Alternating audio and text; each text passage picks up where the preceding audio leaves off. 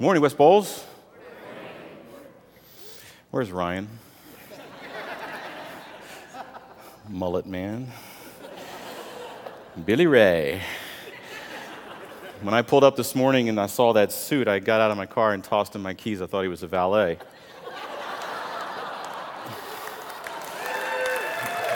I asked him for a latte and he just looked at me. So, anyways. By the way, uh, Ryan is uh, ordained. He went to youcanbeareverend.com. He paid the $13 fee.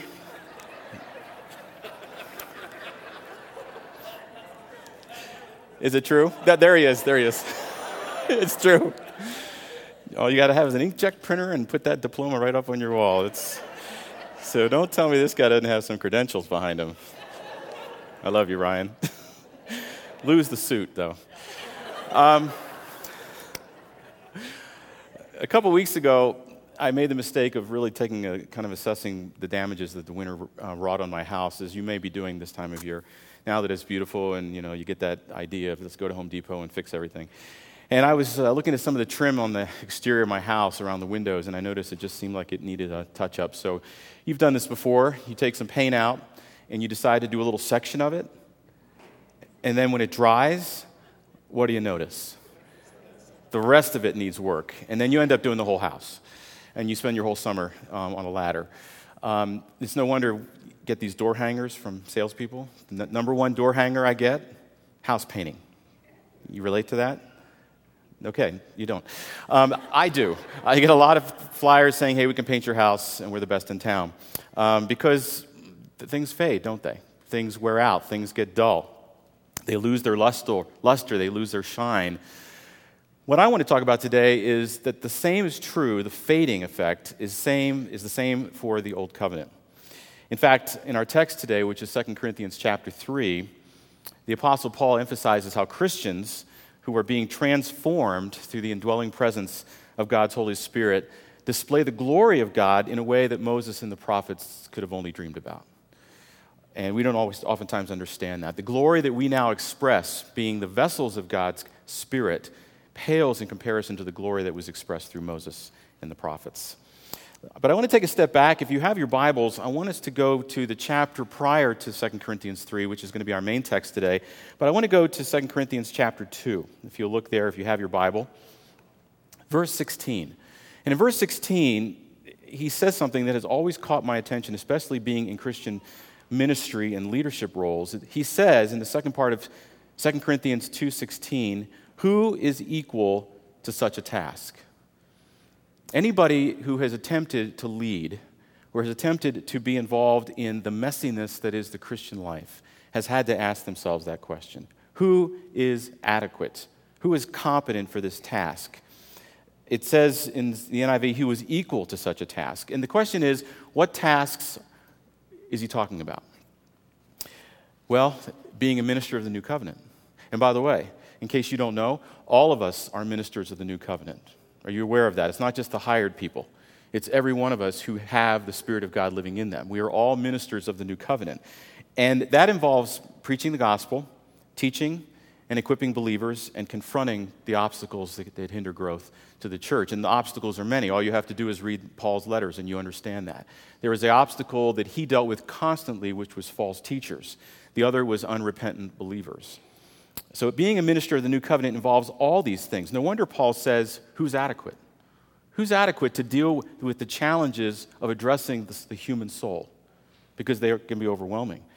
Paul doesn't consider himself sufficient. Paul, the great apostle, does not consider himself efficient for the task of preaching and teaching the Word of God and bringing about the transformation of human hearts that follows. Only Christ is significant and sufficient, or excuse me, sufficient for that task. Now, if you'll take a look at chapter 3, which is the text we'll be in today, look at the end of chapter 3, verse 18.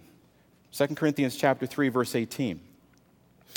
We, and we all who with unveiled faces contemplate the Lord's glory are being transformed into the image, into his image with ever increasing glory, which comes from the Lord who is Spirit. So here Paul goes from 2 Corinthians chapter 2 verse 16 and says who is adequate? Who is sufficient for this task? And then he jumps to 2 Corinthians 3 and he says, But we are being transformed into the very image of God through the ever increasing glory through his Spirit. This is the great paradox of the Christian life. I can't, but he can, and he lives in me. Isn't that the challenge? It's always aligning ourselves with the truth of who God is. That I know I am insufficient. Anybody who leads, anybody who works with people in any capacity, you ask yourself the very same question that Paul did Who is adequate? Who is sufficient? Who is competent for these things? And considering the church he was writing to, he had every reason to experience that sense of incompetence and inadequacy for such a task, given the unique challenges that the church in Corinth, Corinth presented. 1 Corinthians 13, if you recall, a lot of people read this at, um, at weddings. We could put the next slide up, please. Um, yeah, you read, isn't it beautiful? Love is patient, love is kind, love bears all, believes all, love never fails. It's a beautiful verse to read at weddings. But do you understand the two chapters that it's sandwiched in between? Paul is dealing with the amazing gifting spiritual gifting of the Corinthians, but they were misusing and abusing the gifts. And so he has to put on the brakes in chapter 13 because he stops talking about tongues. He's about to go into, or excuse me, the gift of knowledge or prophecy. Then he goes into talking about the gifts of tongues in, in chapter 14. But smack in the middle of chapter, in chapter 13, what does he do? He stops and he says, If I speak with the tongues of men and of angels, but do not have what? Love, you might as well sit down and keep your mouth shut. In other words, people were coming into the assembly in the Corinthian church and they were hearing people babbling, and nobody was interpreting. And so Paul is basically saying if no one is there to provide an interpretation in which to edify the body, in order to give a word of blessing that can be understood, sit down. It looks like confusion. Aren't they going to think you're mad? So he says, just keep quiet. So we have 1 Corinthians 13 right in the middle of that, because of their amazing gifting, he said, You've got to be ministering in love and not trying to one up each other because you have all this gifting. That was just part of the problem. But then as you go through 1 Corinthians, the first letter, it's, it, it gets worse. Um, we have a list here. People aligning themselves with specific teachers. I am of Paul. I am of Apollos. I am of Cephas. A cult of personality. And isn't this a danger that we have? A loyalty to a personality, a loyalty to a name. Now, there's nothing wrong with having favorites, but God never intended for us to follow a person. People lead us, they are the conduit to following Christ, but they are not the person that we worship. And so people were having these factions among themselves. Paul said himself, I'm glad I didn't baptize any of you guys because you would have been loyal to me. You would have, oh, I got baptized by Paul. Some kind of a badge of, of honor. There was jealousy and quarreling among them. We never have that in the church, do we? I certainly hope we don't have incest, but that's on the list. Can you imagine having to jump into that one? Christians taking Christians to court. I don't think I can work this out with you because I'm just too stubborn, so I'm going to take it before a pagan judge and let him solve it. What a great testimony that is to the world, isn't it? We can't solve our own issues amongst ourselves. Divorce and remarriage. This was a challenge because you had husbands and wives, one or the other becoming a Christian, the other remaining in paganism. So, what does the Christian wife do whose husband becomes a, or is, does not convert to, to Christianity? What does she do? Paul has to address that. The, the laws, and, and the, well, not the laws, but the, the principles of, of what do you do when you have an unequally yoked family situation. People getting drunk on the wine from the Lord's table.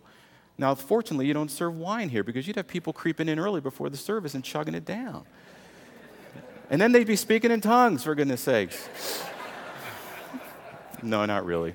My parents are uh, Orthodox, which is really a mind bender for me. And before, you know, every time the, the, the, when you're done with the elements, it's wine. They serve real wine there. And it's so hilarious. I went to a Christmas Eve service, and you got the priest. They cannot let the wine sit, it's got to be consumed. So, what do you think the priest does after the service? I could see it through a door because I'm thinking, what are these guys doing? You know, he's chugging the wine. They never taught us that in seminary.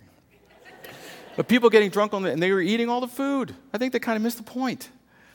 Do this in remembrance of me. No, I don't think they were doing that.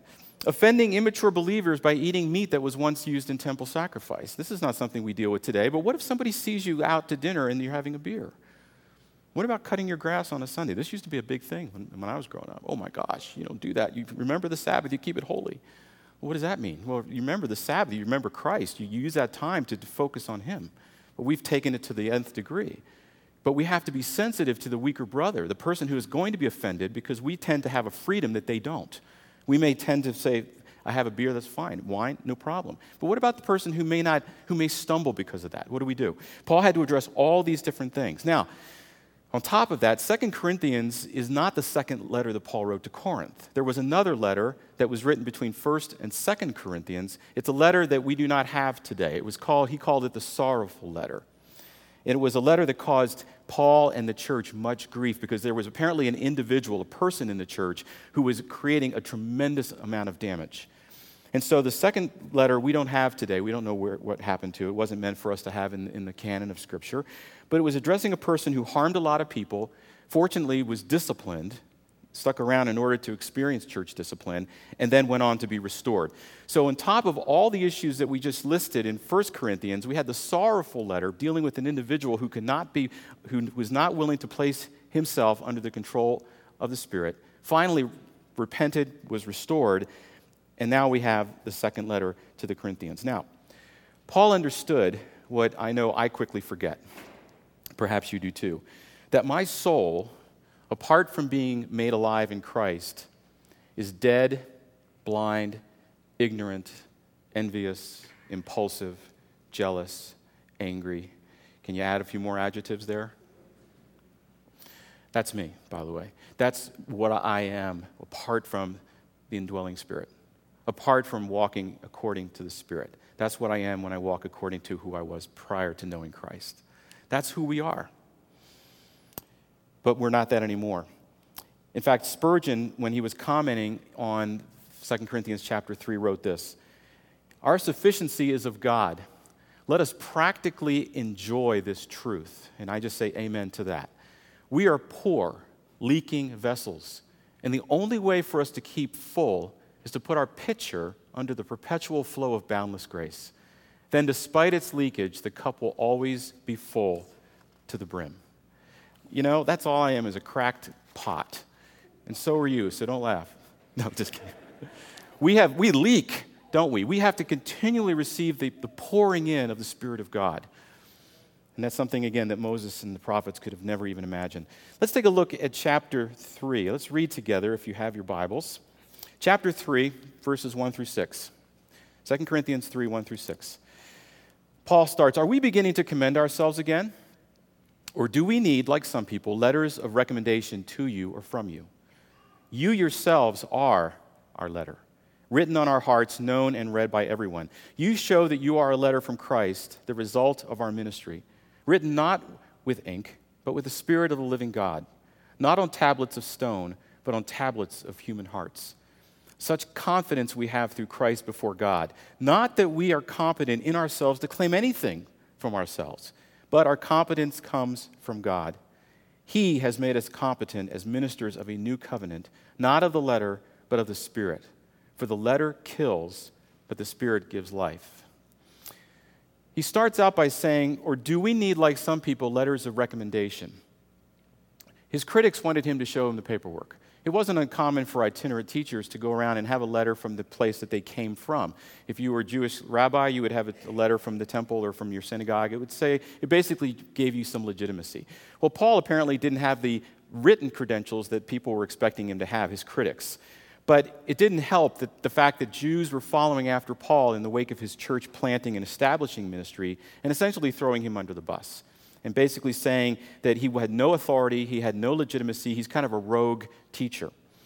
So they opposed him. They also opposed his message of grace.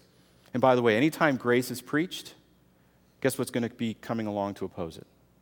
The letter. It's always going to be a letter. There's always going to be rules. There's always going to be somebody saying, no, no, no, you got to follow this, this, this, this, this. That's what legalists look for. I call them grace crashers. They look for paperwork. And it doesn't matter that you're seeing lives that are transformed and generating the radiance and the majesty of God through a transformed heart. I need your letter. Where's your letter? I got to file that. I got to have that in the main office.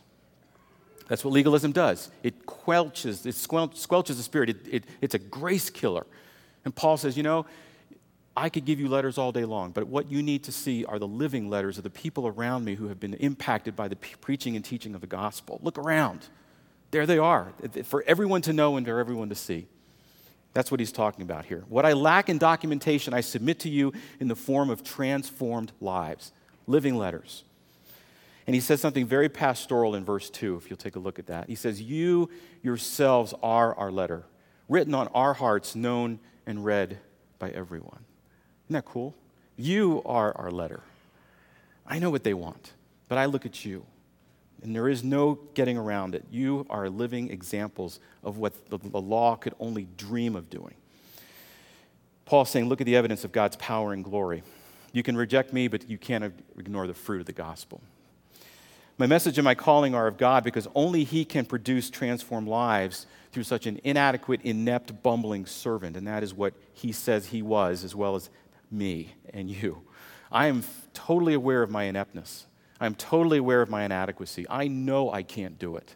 I have to start each day saying, Lord, I know I'm a poser. I just need you to work through me powerfully. Let me step aside and please don't hinder your work because I know I'm a sieve.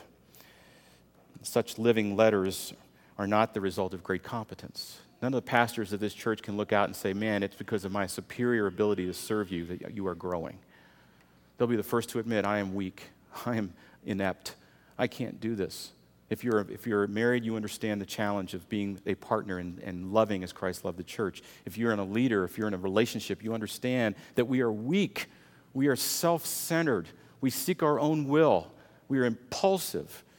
It's only through the power of the Holy Spirit that comes in and transforms us and breaks us and says, I love you and I am going to show you my glory. Step aside. Let me use you powerfully, but let me in and give me, give me full reign. I got a letter on, uh, uh, I don't go on Facebook very often, but I got a letter from a, a, a, young gal. Well, she was young 30 years ago, but she was in my youth ministry in Youth for Christ, and she wrote this to me. I hadn't heard from her for 30 years. She's now in Guatemala serving the Lord. And just last week it came. And she wrote this to me. She said, Dan, we are loving Guatemala, her and her husband and children. Not easy, but has been such a blessing for our family. I owe it all to you and your family for being obedient to the Lord. Can't begin to tell you how many lives have been impacted because of you. Thank you. Now, there's a couple of responses I could have to this. But one of the reasons, one of the things I respond to where I think about when I read something like that is first of all, glory to God. Secondly, I remember something that one of my professors in grad school said, Howard Hendricks. He always had these quips. I loved him. He said, Never begin reading your own press reports. You know what he meant by that? because you're going to get people who are going to slam you and you're going to get people who are going to love you. And I look at that and I say, Lord, thank you. If, if, you had a, if you used me as a part of this young woman's life, I'm very grateful for that. But I will never forget who, through whom you were working and how you worked. Because it was through you, an inept, incompetent, insufficient, inadequate servant, that you were able to demonstrate your great glory. Thank you for that. So don't read your own press reports. It's very, very unhealthy. Let's talk about the letter, the letter, capital T. If you look at chapter 3, let's take a look at verses 7 through 13, reading with me. Now, if the ministry that brought death, which was engraved in letters on stone, came with glory, so that the Israelites could not look steadily at the face of Moses because of its glory, transitory though it was, will not the ministry of the Spirit be even more glorious? If the ministry that brought condemnation was glorious, how much more glorious is the ministry that brings righteousness? For what was glorious has no glory now in comparison with the surpassing glory. And if it was, and if it was transitory, came with, and if what was transitory came with glory, how much greater is the, is the glory of that which lasts? Therefore, since we have such a hope, we are very bold. We are not like Moses, who put a veil over his face to prevent the Israelites from seeing the end of what was passing away. Moses brought down some impressive pieces of literature from the mountain. Would you agree? Heavy, big rocks inscribed with the finger of God. That's what he's talking about here. That's the letter, the letter, the law that God gave to him. It was a second set because he broke the first ones. But here's his point, Paul's point. The law, the violation about which brought about which brought about condemnation and death came with glory. The law, the letter, which came with a price because no one could keep it perfectly, came with condemnation and ultimately death, but it still came with glory. It came with miraculous signs and wonders. It disrupted reality. It was like opening up a portal to the, the, the truth and the, the, majesty and the beauty who, who God is. But that portal closed. But the glory that accompanied the giving of the law through thunder, fire, scorching, the mountain, earthquake, trumpet blasts, and the moglo. Remember the moglo? It was temporary, it was transitory. Now, I spare no expense when it comes to props. Those of you that are taking notes, glow stick. And these are now called Mo sticks. All right? From now on, you ever get a glow stick, it's a Mo stick. Moses. It's short for Moses. I'm not sure if you're tracking with me. Mo stick. All right? Some of you are looking at me like, what's he doing? All right? Now, this is exactly what Paul is talking about, okay? Can't see it because it's too bright. All right? There it is. That's Moses. How long is that going to glow? Well, according to the package, 12 hours. So come back tomorrow at this time and take a look at it. We'll just leave it right here for you. It's going to be it's going to dim. It's going to go out. This is the moglo. This is what he's talking about. It was temporary. Moses' face glowed after he received the second set of tablets up on the mountain again for 40 days. He comes back down and he's, you know. He wasn't Charlton Heston, by the way, I just used him as a. So, what did Moses do? And we don't get this in Exodus 34. In the, actual, in the original context of this, we get a supplemental insight into what happened as to why Moses put on the veil in, in 2 Corinthians 3. So, according to this passage, why did Moses put a veil over his face when he came down glowing? Why did he do that? Well, he didn't want the Jews to see the glow fade, transitory glory. Um, I don't blame him. I mean, think about it. When you come down from the mountain with two rocks inscribed by the finger of God and your face glowing, people don't question your leadership. You, you talk about a letter. Legitimacy. Hello? The man's glowing. It wasn't radiation, it was truly being in the presence of God. People are going to follow you until the glow goes away. But he didn't want them to see that. So Paul says he took, put the veil over his face. The fading glory that came with the delivery of the law through Moses pointed to the temporary nature of the old covenant and to its fulfillment through a once and for all perfect sacrificial lamb. The, the Old Testament continually pointed forward. Here's what's coming there is hope. The law kills, the law condemns. It'll tell you how you have failed to live a righteous life but there is one who is coming who will fulfill the law and the prophets. And Paul calls the giving of the law through Moses the ministry of death. Why? Because the death that the law could only condemn. That's it. It tells us where we fell short. It didn't impart life, it offered no power to actually produce obedience. Take a look at this next slide. Can you see it? Can you see what that says on the fence? It says, keep gate closed. Now, to me, that's one of the best graphics I've ever seen of the law. You know, does that gate have any power to keep you from going beyond it? Of course not. It's like a, a sign that says, keep off the grass. The sign has no power to, to, to keep you off the grass. It simply tells you what's out of bounds. But there's no power in it. It doesn't give life. It can only condemn you. If you violate whatever that is it's saying, it can only say you're guilty. And therefore, the punishment will follow.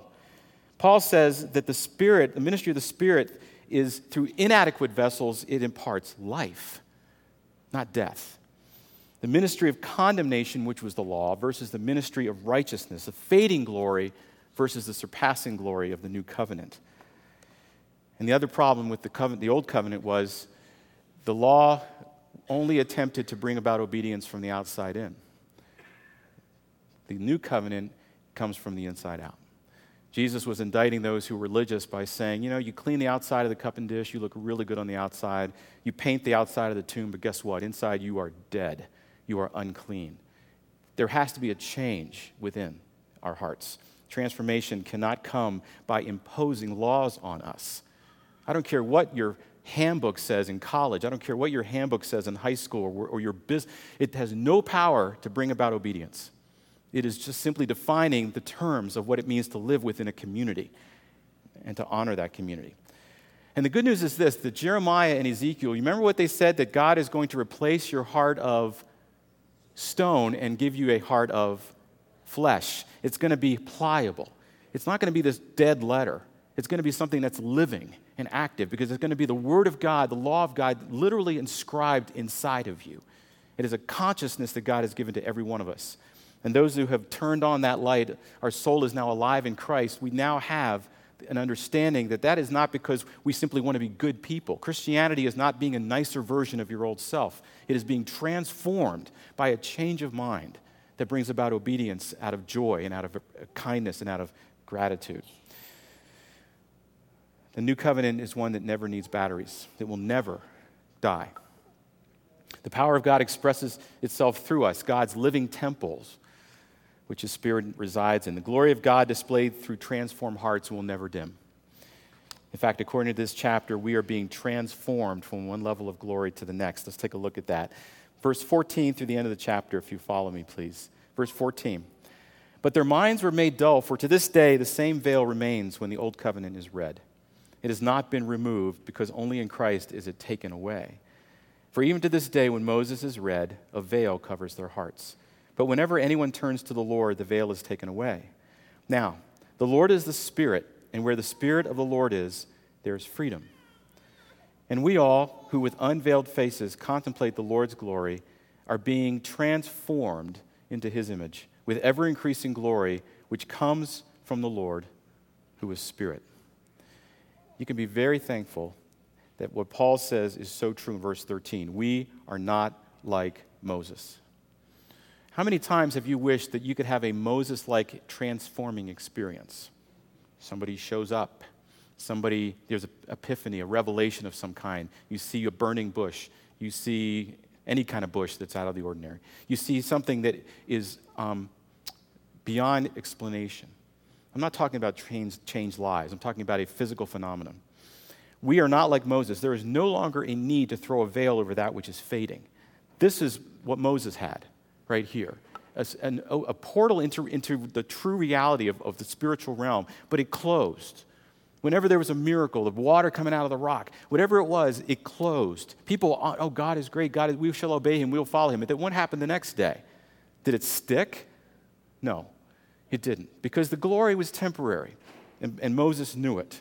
And Paul said that since we have the glory of God contained in us, not the moglo, it's in here, we are very bold, he says in verse 12. Not just confident, we're bold.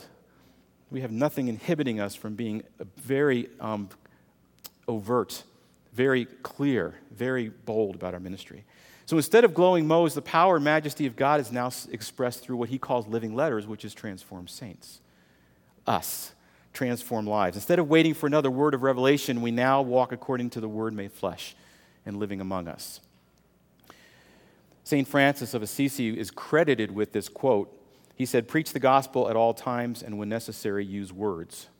I thought, you know, we have to live with both. We have to be willing to be clear in communicating what the gospel is, but we also need to understand that some people will never hear us speak unless they see that there is something that works, especially this generation that's coming behind us. They determine whether it's true or not based on whether it works.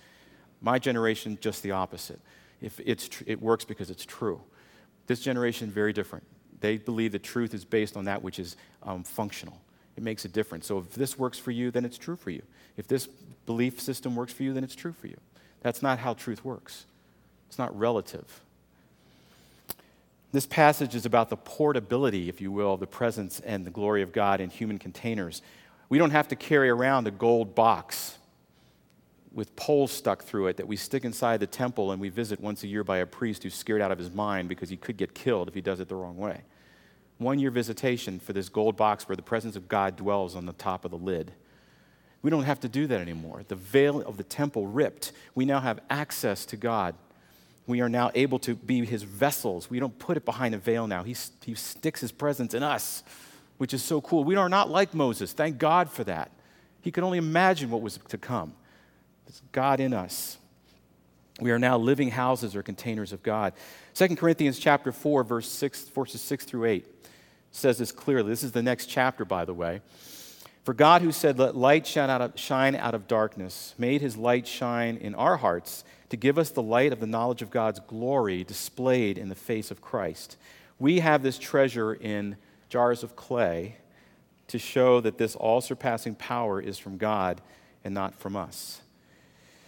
What will God do? What does He want to do or willing to do in my life in order to break me down to the point where I accept the fact that I am simply nothing more than a jar of clay? And that is not putting myself down. That is simply understanding that I is not who I am, it's who I contain that is, makes all the difference. Until I'm a leaky pot or a leaky pitcher. That's what it's all about.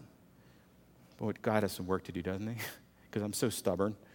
I said, Lord, just get me out of the way, please, so you can display who you are, your power. And under the new covenant, we have, we have what far surpasses anything Moses and the Hebrews could have even imagined, uh, including Moses, Solomon, Elijah. As much as I'd love to have some touched by an angel moment, did you ever have one of those, by the way? Remember that TV show? Things looked like they're getting darker, and all of a sudden somebody shows up and their head glows. And they tell you something really good, or that God has been with you. Don't worry, don't be upset. That's a glow mo. That's one of those times that comes, but it doesn't sustain. It really doesn't. I'd love to have a glow mo. I'd like to have somebody come along and and say, dude, face. Um, maybe some of you, some of you are going to come up to me and go, I've had glow mos. Well, I'm glad for you, but I can't depend on that. And I don't need to because I'm not like Moses. I'm a living letter. I don't carry those two big rocks around with me with my face glowing. I got the power and presence of God, which is beyond anything we can imagine in me. So do you. And again, miracles did little to transform. All we do is we look at the, we go, oh, look at the stick. Ooh, it glows. Ooh. That's what miracles do. Ooh. It doesn't permanently change us. Well, one of the most common objections to the Christian life, one of the reasons, top reasons why people reject Christianity. Anybody want to take a guess? Yes, Christians. I've heard it is. Christians. We're the impediment. So there's something wrong between what Paul is saying in 2 Corinthians 3 and what is happening in our culture. Some of you may have read one of Barna's books, Unchristian. The subtitle is What a Generation Really Thinks About Christianity. And one of the quotes in that book, which he pretty much sums up the book with this One of the most important findings of our research for this book among young outsiders 84% say they personally know at least one committed Christian, yet just 15% thought the lifestyles of those Christ followers were significantly different from the norm. Ouch. What does that say about us? Us. All of us how are we doing with that transformed life? How are we doing with being a living letter? It's not a letter anybody wants to read, it seems like. Mahatma Gandhi once said, I like your Christ, I do not like your Christians. You are so unlike your Christ. Wow. And you know, we got to hear that sometimes because we have stepped so far away from what it means to truly understand the transforming power of the Spirit. The ministry of the new covenant is living. It's not this, it's not it's permanent. That's something we go ooh and ah over. Every day, God is continually making us more like Himself. We are going from one level of glory to the next. It's expressed through increased glory. But like Paul, we confront daily the obstacles of transformation, do we not? Because this would be so easy to talk about, wouldn't it, if we didn't have the flesh, Satan, the obstacles that tempt us every single day, the lies that we believe, we are constantly being bombarded with and we are living in a war. As Paul says in the next chapter, 2 Corinthians 4 4, he says, The God of this age, Satan, has blinded the minds, there's that veil thing again, of unbelievers, so that they cannot see the light of the gospel that displays the glory of Christ, who is the image of God. You know, the challenge of being a, a witness, being a living letter, is even though we may be displaying the glory of God, the enemy is there throwing a wet blanket over us. He doesn't want them, to, not over us, but over the person who sees us. He doesn't want us to see or them to see the glory of God revealed through us because we have stared deeply into the face of Christ. So we are in a war. And as I close, I just want to say I don't have a specific application for this message because this is one that's a little bit more difficult to land on. I think it's very personal for everyone here. My personal application is that the Lord will remove whatever that veil is in my heart that prevents others from seeing him. Uh, I don't want that to happen. I don't want to be like Moses, who, puts, who put a veil. I don't want to see that glory fade. I want God's glory to be expressed through me unencumbered.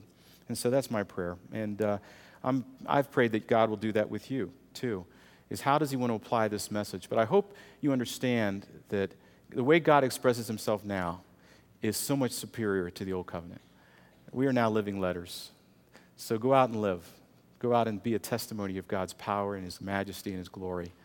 And uh, yeah, let's pray together. Lord, forgive me for my continued attraction to living life according to the letter rather than according to your living spirit whom you placed with me. I am insufficient and I'm inadequate to express who you are. And frankly, I'm frustrated by others who fail to do the same. You've removed the veil which once blinded me from the truth of who you are, and you've set my heart free to live life with you. I invite you once more to express the, br- the brilliance of your glory through me, this clay pot, so that others will see how great you are and desire nothing but you.